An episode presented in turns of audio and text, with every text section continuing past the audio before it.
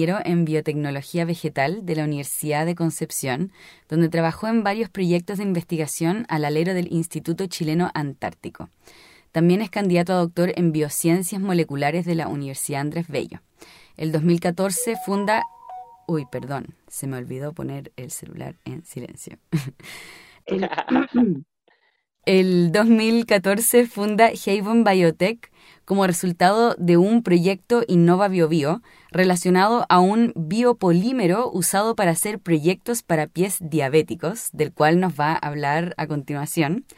Y en el año 2019 comienza a expandir esta investigación al mundo herbal, creando la Academia Herbal, que se dedica a realizar consultorías y asesorías a personas interesadas en profundizar un poco más en este conocimiento milenario. Cristian, muy buenas tardes, muchas gracias por acompañarnos acá. Hola Amanda, gracias a ti por, considerarme, por, estar en esta instancia también, poder dar un, pequeño feedback de lo que nosotros hacemos. Sí, que me parece que además es súper importante. Bueno, la primera pregunta que me gustaría hacerte es, em, ¿cómo llegaste al mundo de la eh, herbolaria? y qué son los aceites esenciales que parecen ser tan místicos.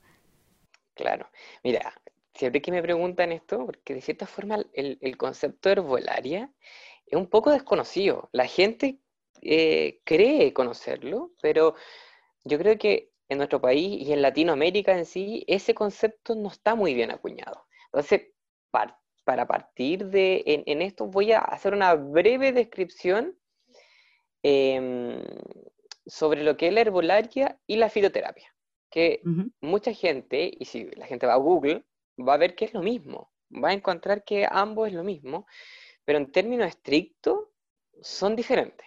¿Ok? Entonces, em, la herbolaria, em, voy a empezar con la fitoterapia, que es lo que todos conocemos. La Organización Mundial de la Salud definió la fitoterapia como una ciencia que estudia las plantas con una capacidad terapéutica o las famosas plantas medicinales, ya sea una parte de la planta, la planta completa, estamos hablando de raíces, tallo o una sustancia de la planta, que tenga un, efecto terapéutico ya sea para el hombre o para los animales en sí. Eso en sí, la fitoterapia es una ciencia, al igual que la química, que la biología, que la bioquímica. Por otra parte, tenemos la, la, herbolaria. La herbolaria es, eh, es como es, como una disciplina terapéutica, como una terapia complementaria, pero no tan solo se basa en el conocimiento que se tiene de las plantas medicinales con los famosos principios activos, sino que también eh, recopila la información del conocimiento ancestral.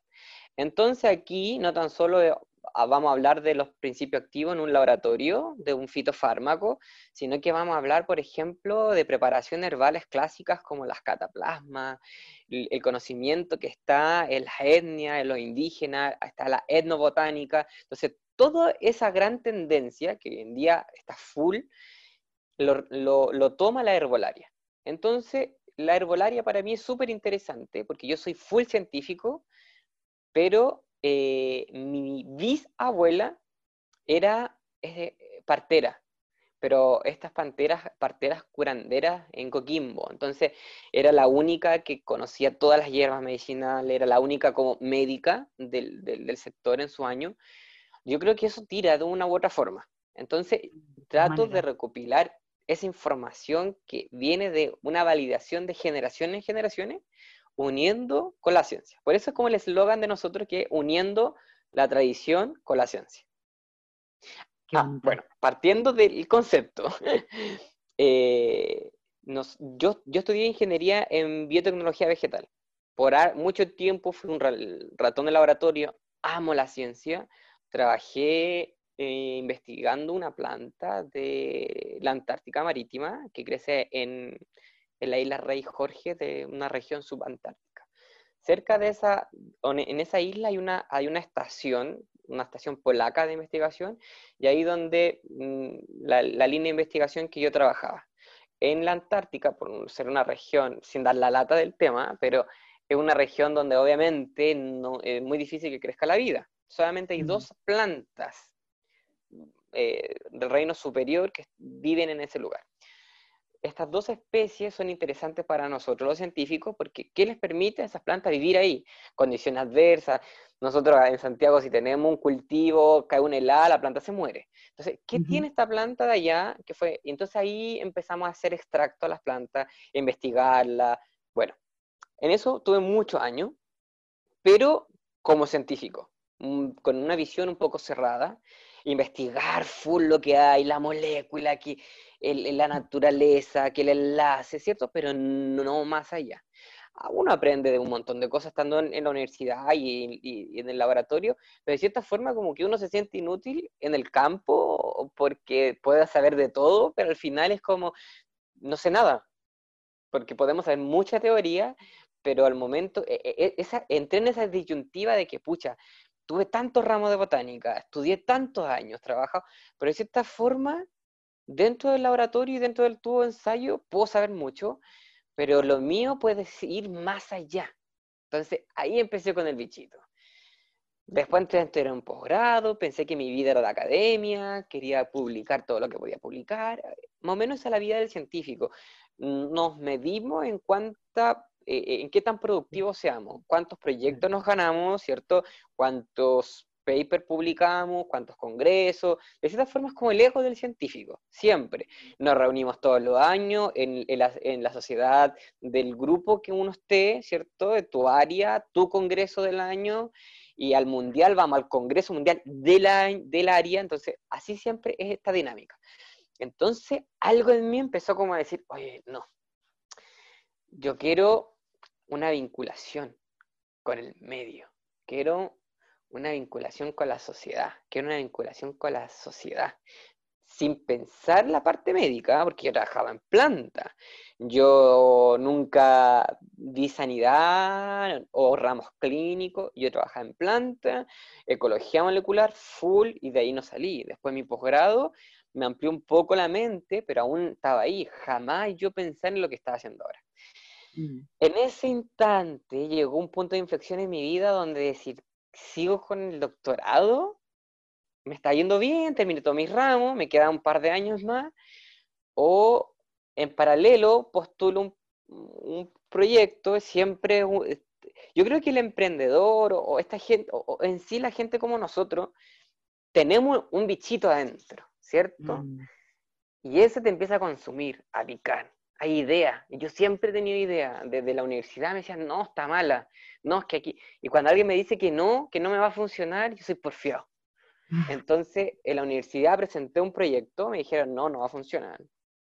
Lo presenté a todos mis ramos, todos los ramos que tenía que, pasé por un montón de proyectos. Una profesora me dijo, tu proyecto me encanta, después lo voy a hablar, yo creo, más adelante. En eso, yo estaba en el doctorado, ¡ay! Súper bien y todo, pero en el laboratorio, y mi, yo quería generar un producto para la sociedad. Yo decía, Mm. tantos años, tanta investigación, para que nadie, de cierta forma, sepa de lo que uno hace, porque Mm. investigación súper buena, pero queda en el... Yo te comentaba el otro día, Amanda, cuando conversamos. Investigación buenísima, están en un estante de una universidad, porque está hecho con un lenguaje complejo, para que sea en ese, en ese medio conocimiento valioso de nuestros Mm. investigadores, de nuestros principios activos, de nuestra materia prima en Chile. En eso dije, ya, postulé un proyecto solo, postulé un proyecto Corfo, en eso me empezó a ir bien, dejé el doctorado de lado, fui, fui la escoria de, de lo que yo trabajaba en la parte de, de ciencia por, por venderme a la sociedad, una cosa así. Claro. Y así hice un producto para pie diabético a partir de un desecho y, em, y ahí empezó el largo camino, difícil, de muchas frustraciones, fue súper complicado y ahí tuve que aprender cómo tenía que hacer un producto avalado por, por el ISP y toda la reglamentación de Chile, tuve que entrar en cosmética, de cosmética un poco más allá, pero quería que fuera un- algo 100% natural, ahí potencié y volví a los extractos vegetales, trabajé un montón en extractos vegetales en su tiempo, pero no en un uso terapéutico que es completamente diferente. Entonces ese camino largo hizo que pasara por muchas áreas y volver a lo que yo empecé, que era botánica. Y en botánica me quedé ahí, y como fue un producto para pie diabético, quise entrar en la clínica, En eso hice un par de cursos fuera, ¿cierto? Trabajé, estudié herbolaria, después estudié fitoterapia clínica en la Universidad de Barcelona. Y así, Dios, con todo lo que fue un paso largo, creo que cada vez que se cierran puertas es por algo. A veces mm. caemos, estamos años frustrados, la gente cree que te fue mal, porque en mi mundo, el haberme salido del, del doctorado, pudo haber sido visto culturalmente lo peor, porque no enseñan en una sociedad de que tenemos que estudiar 14 años, que entre más títulos tengamos somos los mejores. Si, entonces hay, hay, hay, hay paradigmas, y más en la academia, más paradigmas. Entonces, de cierta forma, el que es fuera de lo común es extraño. Entonces yo dije, no importa, dejo el doctorado, porque el doctorado no es más grande que esto, no es más grande que otra persona que se dedique a, las terapias complementarias. Entonces esto está muy subvalorado y yo dije, mira, como en Chile, en, su año, cuando empecé, no hay científico dedicado a lo que es terapias complementarias y, hierbas medicinales que lo veían como el famoso hierbatero. Y eso me, me indignaba. Entonces dije, no, quiero profesionalizar esto, quiero decir que una planta medicinal puede tener un mismo efecto terapéutico, por ejemplo, si hablamos del sistema nervioso central, ¿qué se hace con, la medicina alopática? Se dan, por ejemplo, para la gente que sufre ansiedad generalizada, la famosa benzodiazepina, que sabemos que generan dependencia, tienen efectos de secundario, pero las últimas investigaciones que se han hecho en universidades prestigiosas europeas, se ven que la lavanda, por ejemplo, tiene un efecto potente que se ha visto que tiene, por ejemplo, cola valeriana y otras más que tienen efectos similares. Entonces yo quiero, yo dije, yo de forma personal, porque uno puede contribuir desde su, su, de su granito, es decir, voy a contribuir a esto, a que fuera algo formal, a darle seriedad y peso en mi país dentro de mi punto de vista como científico. Y así llegué a la arbolaria.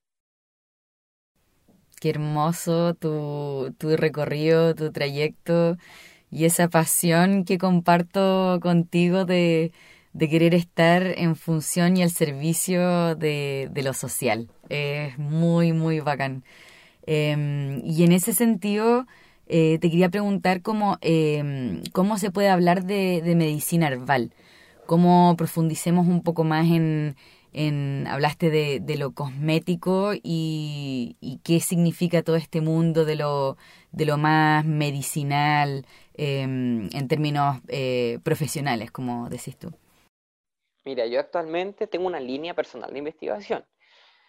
Eh, no ligado a ninguna universidad, no tengo nada contra las universidades, pero es que en su momento, cuando yo intenté crecer las universidades que me acogieron, que encontrar, claro, cuando me gané los proyectos, pero ellos se quedaban con la mayor parte de la propiedad intelectual. Entonces, es cuático crear algo en nuestro país porque como somos personas comunes y silvestres, y si nos tomamos de una universidad grande, los derechos son de la universidad y no son de uno. Entonces yo actualmente tengo una academia y me costó un montón, estamos hablando del 2014, ahora el 2020, o sea, recién ahora estoy funcionando con un, con un lugar mío, fueron muchos años, que quizá en su momento hubiera sido más fácil terminar el doctorado, tener un puesto, mi oficina, quizá hoy en día tendría mis líneas de investigación, mis estudiantes que me hagan mi pega, o sea, podría ser otra historia, pero estamos hablando que son más o menos unos seis años que me costó tener algo así como ahora. Entonces, partiendo de eso, yo tengo mi propio, tengo una línea de investigación que me encanta. Se llama eh, la historia de las plantas medicinales. Así le hice yo, yo te comentaba el otro día. Entonces, em, en la línea del tiempo, desde que se conoce los seres humanos, las plantas medicinales no han acompañado. Entonces, partiendo de esto, eh, este concepto me encanta, el que tú, tú sacaste, porque la, la primera medicina que conocimos fue a través de las plantas. Mm. O sea, voy a hacer un pequeño barrido sin darle la lata a ninguno de los que me puede estar escuchando, pero es que están tocándome la fibra, lo más interno. Entonces, tenemos evidencia que de la era del Paleolítico tenemos los primeros homínidos, desde los hombres neandertal, de que ocupaban plantas medicinales. Y así podemos empezar de la línea de tiempo en adelante, desde las primeras civilizaciones que tienen registro de la civilización sumeria, la civilización mesopotámica. Después, ¿para qué hablar de la egipcia? La china y la hindú, estas grandes civilizaciones, formaron los primeros médicos del mundo antiguo. Y estos primeros médicos eran expertos botánicos, porque en ese tiempo no existía la medicina alopática. Entonces, ¿qué pasa? Que hoy en día sabemos que las plantas tienen ciertos principios terapéuticos que nosotros le llamamos en fitoterapia los principios activos, ¿cierto? Estos principios activos son moléculas que han sido sintetizadas por el metabolismo secundario de las plantas, son los metabolitos secundarios que se conocen. Dentro de este gran eh, metabolismo que tienen las plantas, que es un metabolismo anabólico, a diferencia de nosotros que somos ¿cierto? Catabólicos, nosotros comemos grandes moléculas, las destruimos y así tenemos nuestras pequeñas moléculas y energía. Cambio, nuestras queridas amigas plantitas captan pequeñas moléculas, dióxido de carbono, eh, una molécula de agua, toman la energía del sol y así generan grandes moléculas.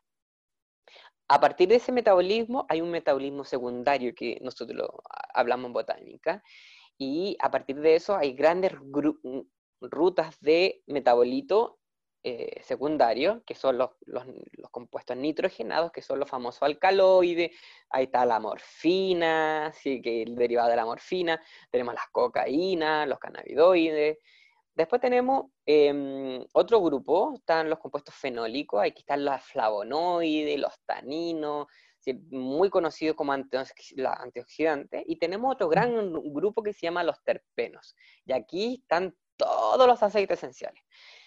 En su tiempo, esto no se sabía, pero los primeros médicos sabían que las plantas tenían principio activo. Entonces, eh, estos médicos fueron mutando esta medicina a partir de planta, y después ya cuando llegó este conocimiento a los griegos, como que se occidentalizó una medicina. Hipócrates, y ahí podríamos de aquí para adelante hablar todo lo que pasó desde Hipócrates en adelante, los primeros médicos, las primeras universidades europeas que formaron médicos, ¿cierto? Fueron expertos botánicos y expertos botánicos, ilustradores, porque ellos, ah, los, primeros libros de materia médica que, se fundó en latín, fue escrito más de 20 idiomas diferentes y formó médicos durante toda la historia. Entonces, si hablamos de medicina, la historia de la medicina es la medicina herbal. Si hablamos en escalas de tiempo, los datos que tenemos son aproximadamente hace 5.000 a 6.000 años atrás de ese concepto acuñado de medicina herbal. Entonces, nuestra medicina alopática empezó de cuándo? Del siglo XIX en adelante. Entonces, en escala de tiempo, la medicina alopática solo ocupa la última fracción, pero la medicina herbal ha sido transversal desde, desde la historia del ser humano en la Tierra. Entonces, la medicina herbal que nosotros hablamos los, eh, los herbolarios está acuñada desde hace milenios, de hace milenios, porque en sí la verdadera medicina, sin desprestigiar la alopática, porque yo soy súper un concepto integrativo, uno eh, ayuda en cierta etapa y la medicina herbal como tal también trabaja, pero en otra área. Yo no lo llamaría ni alternativo ni complementario, sino que eh, ambas pueden hacer una sinergia bastante interesante. Entonces, volviendo a la pregunta anterior. La medicina alopática fue fundada a través de la química de síntesis. La química de síntesis, ¿qué hizo? Buscó los patrones estructurales de los principios activos, ¿cierto? Es decir, ya, la menta tiene una, una, molécula, la menta piperita, menta arbensis, podríamos enumerar un montón de otras mentas. Pero en sí la familia, o sea, el género de la menta, tenía un, olor, ¿cierto? Tenía un olor, sabían que eran buenas para las guatitas, pero en sí en formulaciones tópicas, altas, eh, eh, altas concentraciones generaban una sensación de frescor. Entonces ahí empezaron a investigar cuál era el principio activo. Hoy día sabemos que ese principio activo, mayoritariamente del aceite esencial, se llama mentol. Mm. Entonces se logró a través de la química dilucidar ese patrón natural de la molécula. ¿Y qué hizo la química de síntesis? la replicó en el laboratorio, pero los patrones estructurales están en la naturaleza. Mm. Entonces la medicina alopática fue una, en, alquimia se dice una transmutación, pero eh, nosotros podemos hablar de que fue una copia de los patrones naturales. Mm. Y ahí empezó a mutar, ¿cierto? Y lo que un medicamento alopático es una o la más dos moléculas producida a gran escala y concentrado. Eso es un medicamento alopático que puede generar cierto un efecto mayor porque obviamente las plantas, los principios activos están bastante diluidos. Así que mm, si hablamos de la medicina herbal, la medicina herbal yo encuentro que es la medicina que ha sido constante y transversal desde uso milenario, la medicina base de la medicina que conocemos hoy día, la medicina alopática fue una consecuencia de la medicina herbal y la medicina alopática hasta el día de hoy busca los patrones estructurales naturales para replicarlo en el laboratorio. Entonces, la medicina alopática no podría estar si no hubiera sido por el conocimiento herbal y de esos ensayos clínicos que se hicieron de generación en generación. Porque la primera persona que empezó a investigar esto, estamos hablando de milenios atrás, muchos se intoxicaron, muchos murieron, porque estos fueron ensayos de error. Nuestros ancestros empezaron con ensayos de error. Hoy en día tenemos y usamos la medicina herbal por siglos y siglos de experimentación. Son ensayos clínicos que no podríamos enumerar hoy en día y la medicina de hoy en día, los grandes grupos científicos van a buscar, ¿cierto? Estas plantas que no han sido investigadas, pero sí en una etnia han visto que ha, funcionado. Entonces ahí se toman y es más fácil investigar ese principio activo, después lo relacionan a, tal terapéutica, le dan el palo al gato y dicen, ya, yo saqué un paper y yo me di cuenta. Así funciona esto. Así que ese desde mi punto de vista, que yo puedo, yo estoy en ambas veredas. Yo, yo estuve en, el otro lado, ¿cierto? Investigando los principios activos y eh, yo hoy en día trato de investigar la raíz de la medicina. Y eso es lo que me gusta. me encanta esos dos lados de, de la moneda que, que, tienes ahí y también me, me gusta como, como esa rebeldía que existe en, en, en, lo que tú dices, porque efectivamente vivimos en un mundo en donde a veces no está muy claro eh, dónde están los límites de lo político en la salud, de lo ideológico en la salud, y en ese sentido me gustaría quizás entrar a, a una discusión media polémica, pero ¿cuál crees tú que es el futuro de la herbolaria en un mundo donde se comienzan a, privatizar organismos vivos, donde la amenaza de Monsanto es como todos los años dicen que va a aparecer Monsanto acá? Em, entonces, ¿cuál, ¿cuál es tu perspectiva y, y tu punto de vista? Em, yo quizás soy un poco distópica, pero quizás tú eh, nos puedes arrojar luces un poco más optimistas al respecto. Bueno, mira, en herbolaria eh, hay, hay, varias, hay, hay, varias cosas, hay varios recursos naturales que hoy en día, no tan solo las plantas, se están viendo afectadas por el gran desarrollo industrial que estamos viviendo no tan solo el desarrollo industrial, sino que todos los, típicos como eh, conceptos en boga, que hablamos de cambio climático y hablamos de muchas otras cosas más. Incluso este conocimiento precioso que nosotros tenemos también ha repercutido en el mundo. Sin ir más lejos, el, eh, Ay, que son, son temas tan complicados que yo trabajé para cierta empresa. Mm. Yo soy biotecnólogo. Yo conozco, yo, en mi formación de base, soy biotecnólogo vegetal.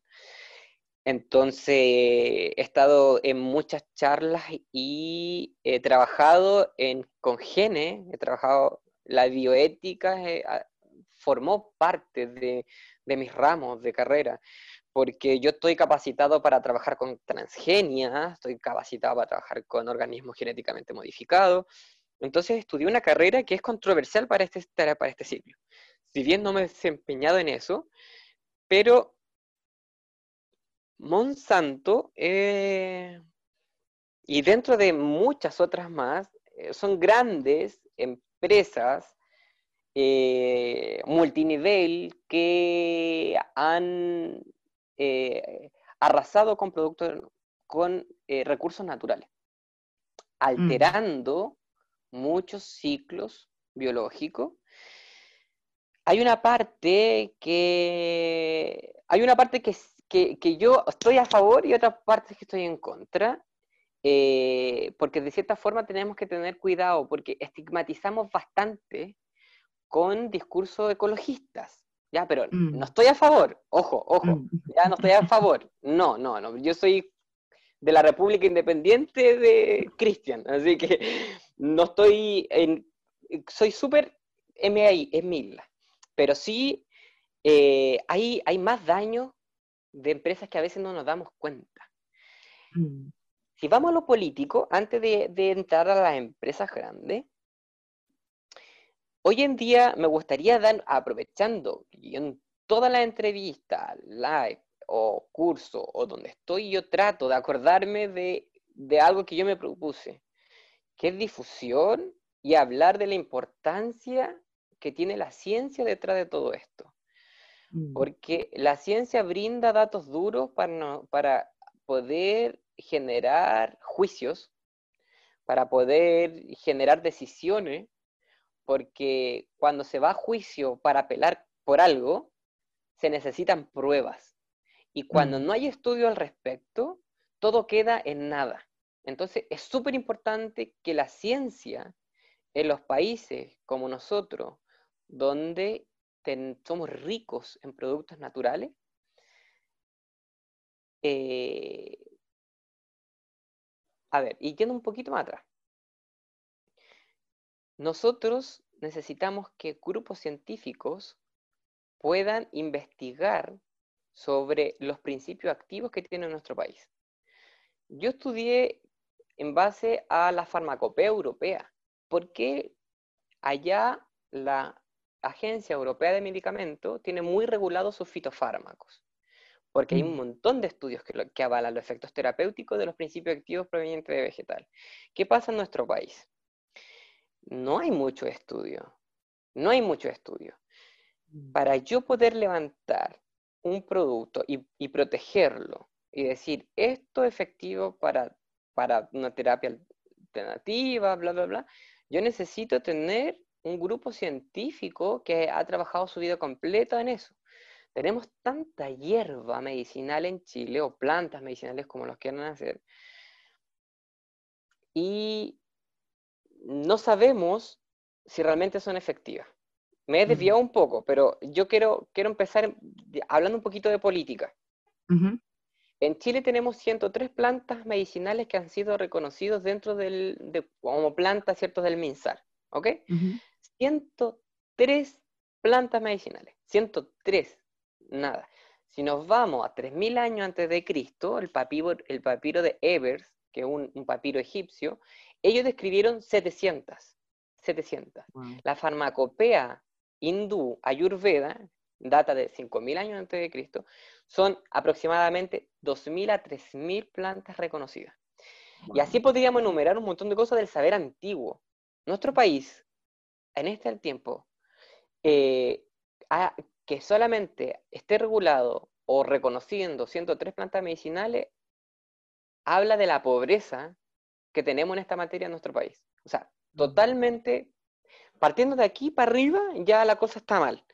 Entonces, sobre esto tenemos muchas grandes empresas, eh, los monocultivos, que generan bastantes problemas porque pues, si nosotros cultiva, hacemos un monocultivo de hectárea y hectárea en bosque nativo, en bosque nativo es tan rico en, recursos naturales en general, y dentro de ese gran número de, de, productos de recursos naturales, tenemos un recurso que es fitoterápico.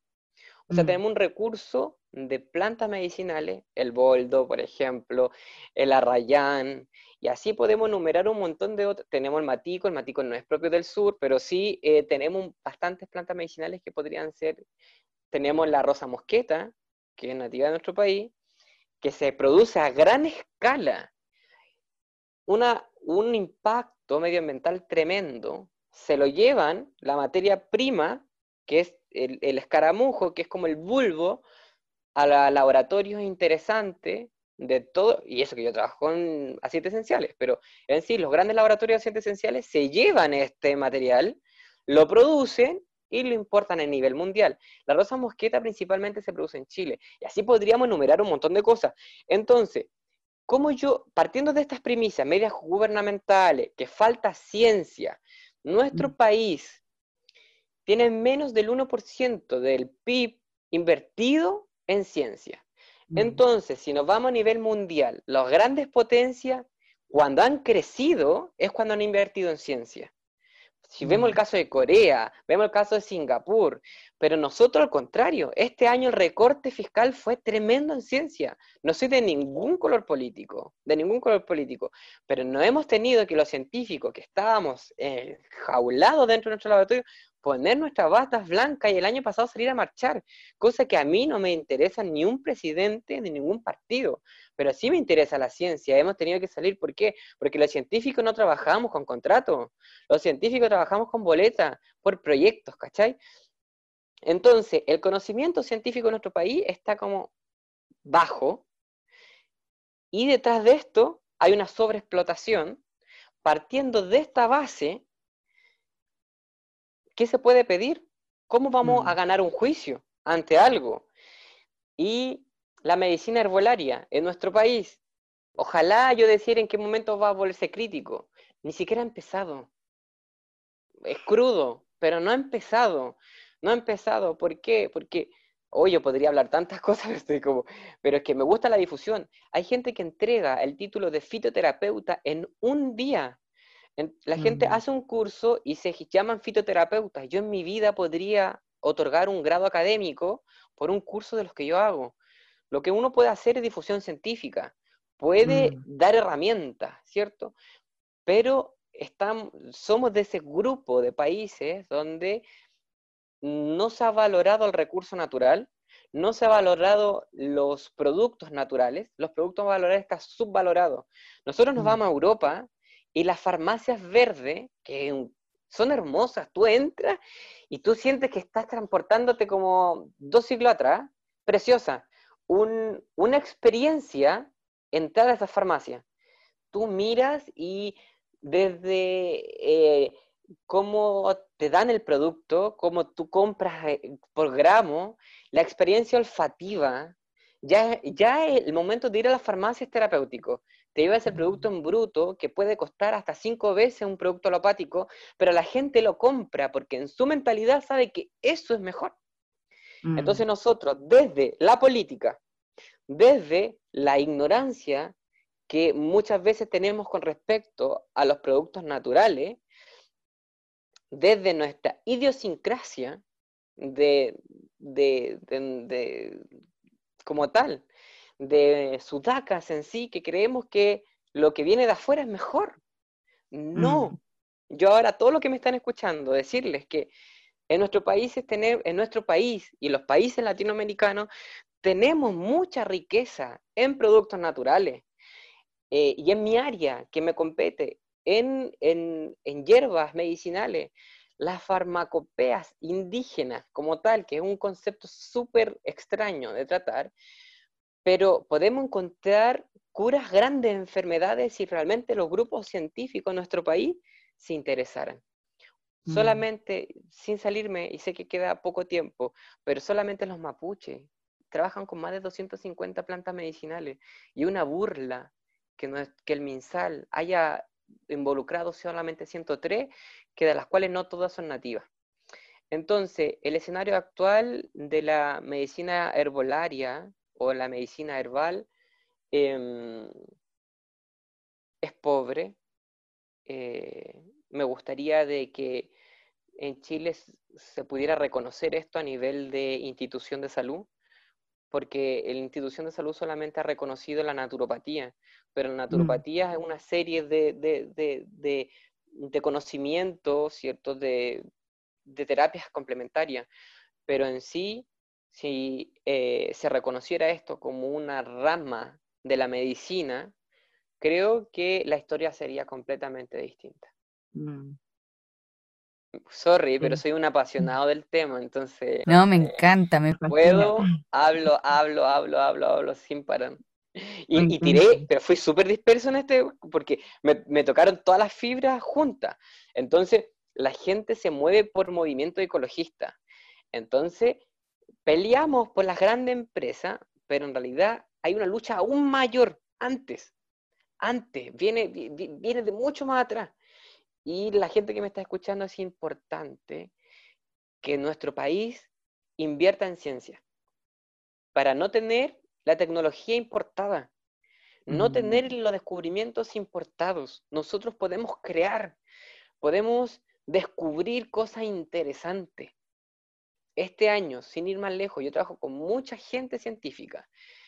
Génesis, mi esposa, eh, como tal, está haciendo su doctorado, es full científica, yo ya me desvinculé de esa área, pero como yo, pero como tal, hago mucho coworking con los científicos. Mucha gente para estudiar su posgrado tienen que estudiar con las becas Chile, ¿ok? Que una beca que viene de es harta plata, sí harta plata. Y es lo que, para los que no saben, son becas que a los científicos les pagan sus posgrados en el extranjero y después ellos vuelven al país a retribuir. Este año parte del recorte fiscal, también por pandemia, fue quitar la convocatoria de magíster en el extranjero. Entonces, gente que dependía de esta beca quedó sin su posibilidad para ir a hacer su, posgrado.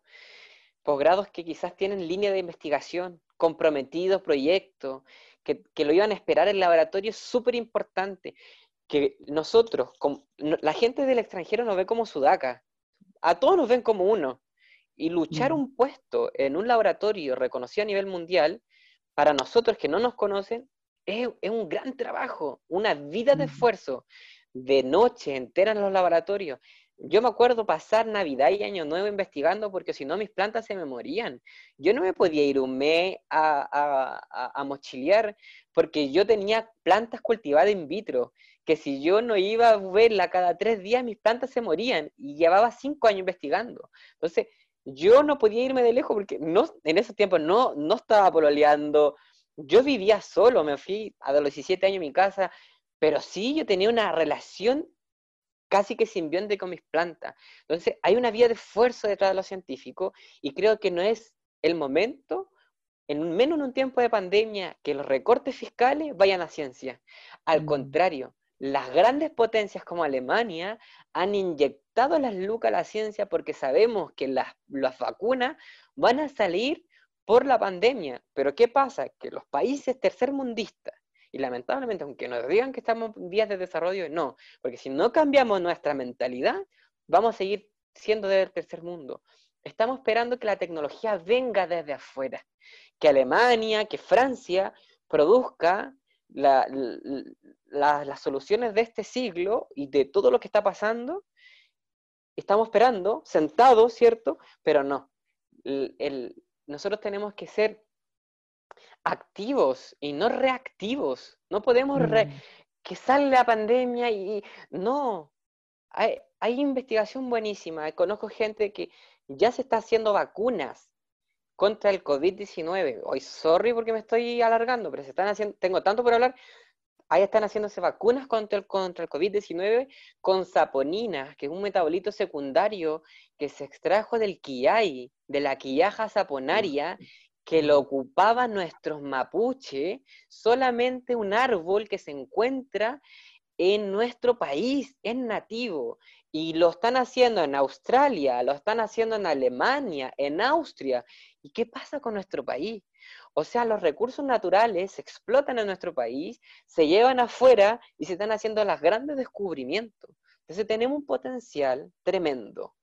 Mm. Se habla de la vacuna de COVID que venga desde fuera. Se está, el, e, este, hace poco hablé con un médico, hice un live sobre estas famosas saponinas, que es un coayudante de las vacunas con el COVID, que un coayudante es una sustancia que permite potenciar la respuesta inmune ante un patógeno. En este caso se descubrió que dentro de las grandes ramas de las saponinas, que están en un montón de, plantas, hay una saponina especial que sirve para la respuesta inmune contra el virus del COVID o el, o el SARS-CoV-2. Entonces, esa saponina solamente se encuentra en la quillaja saponaria, en el quillay de nuestro, de nuestra, de nuestro país. O sea, nuestros, eh, es dentro de, la herbolaria mapuche. Mm. Así que la gente dirá, ¿es importante la herbolaria en nuestro país? Es importante, porque al, al, momento de que un grupo de que se dedica a la fitoterapia, que es la fitofarmacología, que son científicos, vean el conocimiento herbolario, que es el conocimiento ancestral, lo toman, pueden encontrar grandes cosas. Y creo mm. que hay muchas cosas por investigar en nuestro país, pero dentro de lo que yo puedo hablar, que es la medicina herbal, estamos al debe. Y sé que al mm. momento que, que explotemos lo que tenemos en Chile, vamos a tener excelentes resultados y vamos a ser portada de muchas revistas. ¿Por qué no? ¿Por qué esperar que Nadie esperaría que en nuestro país saliera un descubrimiento grande. Si pensamos, mira, hoy soy súper súper disperso, pero Gabriela Mistral salió de un pueblo, salió de un mm. pueblo y ganó el Nobel. ¿Por qué mm. alguien en Chile no puede ganarse el Nobel de la química, de la biología? ¿Por qué? Tenemos mm. las mismas herramientas, tenemos el mismo código genético, el mismo acervo genético. Tú, yo, los alemanes, todos nos formamos por los mismos cromosomas. La diferencia radica en la forma cultural, en las políticas gubernamentales y en los recursos. Entonces, llegó la hora de que nos puedan financiar, porque creo que tenemos el potencial, faltan los recursos. Mm. Si tan solo escucháramos esos imaginarios sociales ancestrales que están ahí en el fondo. Yo estoy un poco obsesionada con, con esta idea de ver cosas invisibles o ver cosas ahí en, en la realidad con un ojo más, más emocional. Y en ese sentido, claro, la, la medicina herboraria, la, todo el conocimiento ancestral mapuche es, un, es una cosa que se está perdiendo ahí, eh, por falta de hacer esa sinergia, como decís tú.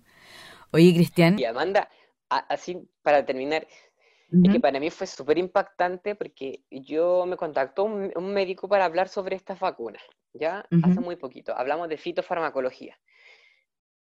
Y yo dije, ah, yo, yo, no tenía idea, Amanda, es que eso fue lo peor, que uno se, a veces uno cree que sabe tanto y al final uno se da cuenta que no sabes nada.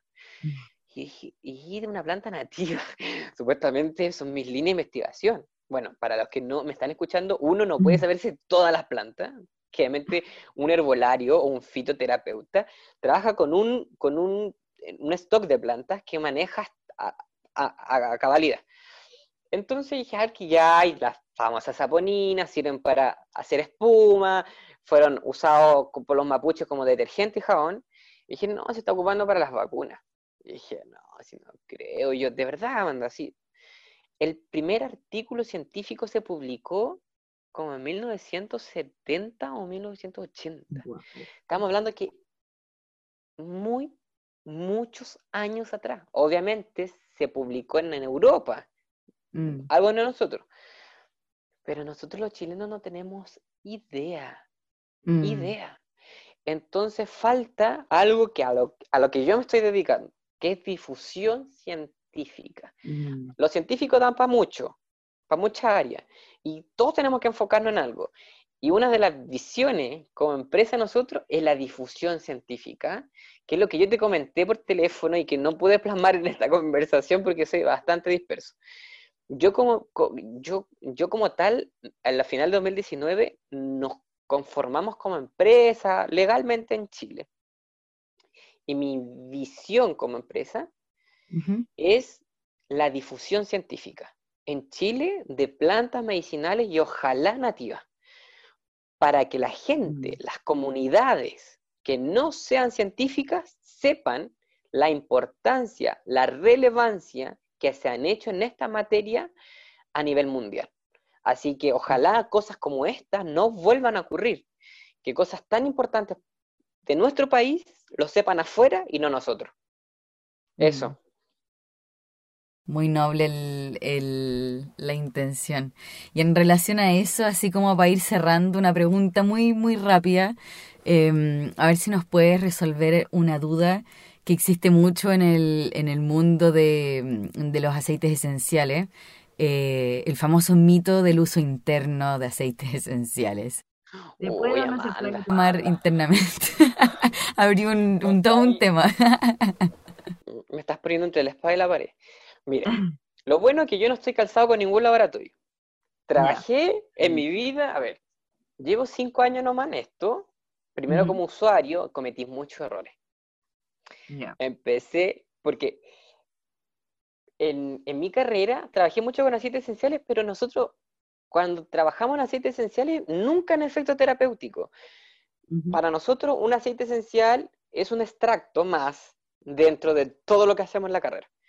Nunca hablar de, de aceites esenciales como de uso comercial. No, nunca, nunca tuve esa visión. Entonces, en su momento, cuando yo empecé a trabajar con aceite esencial, cometí muchos errores. Y me he paseado como por siete marcas diferentes. ¿ya? Así que no estoy familiarizado con ninguno. Hoy en día sí trabajo con uno porque yo fui puntúo y, y me comuniqué con ellos en Europa y los traje porque yo los conozco. Pero mm, em, todos los aceites esenciales, si son puros, deben ser iguales. Eh, partiendo de unos márgenes, ¿ok? O sea, vamos a tener que ciertos perfiles bioquímicos van a ir desde tal porcentaje a tal porcentaje. Si se pasa ese porcentaje, no, no puede ser apto como para eh, comercializar, ¿ya? Porque, ¿qué pasa? Que hoy en día eh, y me he visto en ese fuego cruzado porque yo trabajé en educación para una gran empresa en su momento de aceites esenciales. Em, eh, entonces, sé más o menos cómo se trabaja en esto. Em, los aceites esenciales, el uso interno nace de la fitoaromaterapia científica de la escuela francesa allá nace esa, esa tendencia, ¿cierto? Los franceses, me encanta la aromaterapia francesa, creo que, dieron el palo al gato, porque, eh, pero está formulado a través de médicos que se dedicaron y acuñaron ese nombre como tal, porque fueron, fueron arriesgados, porque trabajar con, aroma en su tiempo no, era fácil. Los aceites esenciales desde ese punto de vista, cuando hay un conocimiento sólido detrás, ¿cierto? De alguien que, sepa si se pueden usar de uso interno. Yo me formé como fito, eh, o sea, yo, yo no me puedo llamar fitoterapeuta, pero tengo un posgrado en fitoterapia clínica, eh, dentro de los cuales trabajamos con varios extractos, dentro de, eh, yo me baso en dos grandes como organismos, que es la EMA, que es la Agencia Europea de Medicamentos, y la SCOP, que es como en, a lo buen chileno es como la, Cooperativa Científica Europea de Fitoterapia. Son como dos entes que regulan todo lo relacionado con como fitofármacos, ¿ok? Entonces dentro de los fitofármacos tenemos bastantes formas y una de las posologías indicadas para trabajar con plantas medicinales eh, está la forma de trabajar con uso interno de eh, aceite esencial. Se puede y se ha probado usarlo de uso interno, pero hay que tener mucho cuidado. ¿Ya? Eh, me cuesta hablar este tema así público, ¿ya? Porque es, le puedo hacer un daño a muchos emprendedores cuando hablo. Y eh, en sí, porque y ansía la aromaterapia en Chile, porque eh, de cierta forma estamos como en pañales, entonces eh, todo lo que uno habla en este sentido pues, puede, puede, repercutir en alguien, y eso yo trato de ser un poco cuidadoso. Pero yo no, algo mío, personal, Amanda, yo no soy, em, eh, ¿cómo se llama? Así como la, palabra, partidario para el uso interno generalizado. ¿Ok? Vengo de una escuela donde hay que evaluar a cada persona y ver su cuadro clínico y así prescribir el uso interno del aceite esencial porque funciona igual que un medicamento y más fuerte. ¿Por qué? Tenemos que pensar que una gota de aceite esencial de menta equivale a tomarnos 28 tazas de infusión. O sea, es una cantidad de principio activo tremendo, igual que cuando uno se toma un medicamento concentrado alopático. ¿Ok? Entonces, cuando hablamos de infusiones o de extractos X, puedes tomarlo, sí, en tu casa, pero si no sabes de aceite esencial, si no conoces de la química asociada a los terpenos, mi recomendación es que no lo hagas, que, se asesoren con alguien, con un aromatólogo o alguien que, que sepa de esto, porque hay muchos casos clínicos y estoy trabajando en una publicación en esa, de los efectos secundarios que se tiene por el uso indiscriminado de aceites esenciales, no tan solo por vía interna, ¿ya? Tenemos efectos secundarios de vía tópica, difusión, difusor es muy poco, porque es la forma más segura y una de las más efectivas. Eh, de uso tópico, cuando es puro, ciertos aceites esenciales pueden generar problemas graves, tengo casos de gente con quemaduras serias cuando no se usa correctamente, para que la gente se dé cuenta de lo efectivo que puede ser un aceite esencial. O sea, ya si te des cuenta de eso es porque es muy efectivo. La gente no entiende, porque cuando es muy concentrado un principio activo puede generar un efecto secundario. Eh, eh, es medicina, esto es medicina. Y de uso interno hay que tener cuidado porque tenemos que saber que los medicamentos o cualquier molécula en sí se metabolizan en nuestro sistema hepático y a veces nuestros riñones. Entonces, mucha concentración de principio activo han generado problemas hepáticos, pueden generar problemas de los riñones. Y hay ciertos metabolitos secundarios, no tan solo en eh, aceites esenciales, sino que es transversal a todos los fitofármacos que pueden generar interacciones. Sé que estamos en la hora, Amanda, pero bueno, estoy cerrando. Puede generar interacciones, que medicina si hay una interacción muy conocida que se llama interacción con el fitocromo P450. Y eso genera que inactiva los tratamientos de base de los enfermos crónicos. Entonces muchas veces hay gente que es enferma crónica, toma un medicamento y se usa un aceite esencial y el aceite esencial inactiva su fármaco. Entonces se han visto, por ejemplo, casos de pacientes VIH positivo, no en, este, no en esenciales, sino que en otro principio activo, que eh, le, sirvió muy bien el, principio activo para lo que estaba indicado, pero el principio activo alteró la ruta metabólica del fármaco y los antirretrovirales no funcionaron y el perfil de los retrovirales se dispararon. Entonces hay que conocer una bioquímica detrás de esto, porque esto es igual que ser un médico con los aceites esenciales. Los aceites esenciales es un mundo interesante de medicina, interesante, pero si no sabes, no basta con tomártelo porque todos lo hacen. ¿Ya? No. Puedes hacerte un daño grande, puedes generar una úlcera. Eh, yo tomé mucho tiempo sin saber, pero lento, pasito a pasito, Eh, uno puede ir, partiendo en esto y asesorándote por un profesional. Esa es mi postura. Ya traté de ser lo más ameno, ya sin lanzar una bomba a, nadie. Bacán, bacán. Eh, siempre es súper bueno tener ese tipo de información porque, como decís tú, es un mundo que está en crecimiento. Entonces, ahí, por ahí, eh, de repente hay opiniones bastante radicalizadas en, al respecto del tema. Así que escuchar cosas un poco más ponderadas, puntos de vista un poco más ponderados, siempre es bacán. Em, así que van a estar todos muy agradecidos por estos tips. Oye, eh, Cristian, muchas, muchas gracias por acompañarnos acá, por haber estado, por haber compartido tu tiempo y por haber hablado un poco sobre este mundo maravilloso de los aceites esenciales y de la medicina herbolaria en general. Fue muy bacán tenerte acá. Gracias, Amanda. Gracias por la invitación, por considerarme. Si bien hemos estado teniendo un par de interacciones en este último tiempo, pero mm, gracias, gracias, gracias. Para uno, para mí es interesante. Sé que en este último tiempo estamos bien ocupados, pero me tengo que hacer un, un tiempo para interactuar con todos los medios posibles.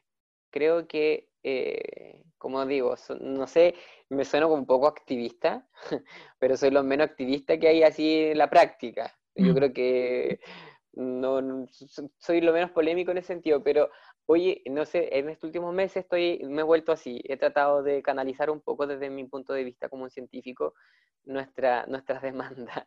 Y claro, no hablé mucho de aceites esenciales, pero bueno, más adelante podríamos ahí concertar otra cosita por o, invitarte también a, conversar. Así que muchas gracias, saludo a todos los que nos están escuchando. Y em, el que quiera aprender un poco más de herbolaria puede igual entrar a nuestras páginas. Eh, no estoy subiendo tantos artículos como quisiera, pero eh, estoy tratando de abarcar el conocimiento mm, científico no tan solo para las plantas medicinales, porque las plantas medicinales también van para otras áreas. Por ejemplo, la aromaterapia es todo un mundo, como el caso que me habló la, la, que a un mundo totalmente completamente diferente a la fitoterapia, pero hoy en día estoy hablando igual con, con gente que se dedica, por ejemplo, a cocina, el chef, porque las plantas también integran eh, su principio activo a través de nuestra alimentación. Así que estoy subiendo información sobre especias, interesante. Y para decirle lo último a los que nos están escuchando, que hay un término que se llama herbalismo, que es un, estilo de vida. Las plantas medicinales están hechas para que nosotros las consumamos día a día. En nuestra respiración, oliendo los principios activos, no es necesario comprar el aceite esencial si tú no tienes los recursos. En el campo tenemos los aceites esenciales y lo respiramos. Al momento que tú respiras una planta aromática, son pequeñas moléculas de los aceites esenciales que te trabajan igual, porque trabajan en el sistema límbico, de a poquito. por eso es terapéutico ir al campo, porque respiras aceites esenciales. Lleva una ramita de eucalipto a tu casa y ahí se desprende mm. una molécula que se llama eucaliptol, conocido para nosotros como el 1,8 cineol. Si no tienes los recursos, de forma natural están ahí. Ahí está la vía olfativa.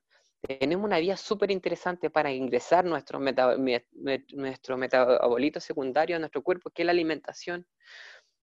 Una buena alimentación nos va a generar una repercusión en nuestra vida tremenda. La medicina alopática está hecha para tratar el síntoma, pero la herbolaria está hecha para no llegar a ese momento. Por eso este concepto es, grande y me quiero despedir con eso que, la, que como, como tú, y tú subiste un, post hace, no sé si hoy día, que nuestra medicina sea nuestro alimento, nuestro alimento, nuestra respiración, nuestro día a día, que sea algo general. Lo herbolario decimos, no es necesario llegar al síntoma. Las, las, plantas medicinales tienen que formar parte de nuestra vida y acuñamos el término de vivir basado en planta, en nutrición, en terapia, eh, incluso por algo visual. Tú mm. ves el campo y ya es terapéutico. Entonces, eso, un saludo grande para todos y si les di un poquito la lata con la pasión que me es como que me tocan la fibra de un hijo, sorry. Así que le mando un abrazo, un abrazo grande, Amanda. Muchas gracias. Buenísima, gracias Cristiano, estamos hablando. que estés bien. Vale. Chao.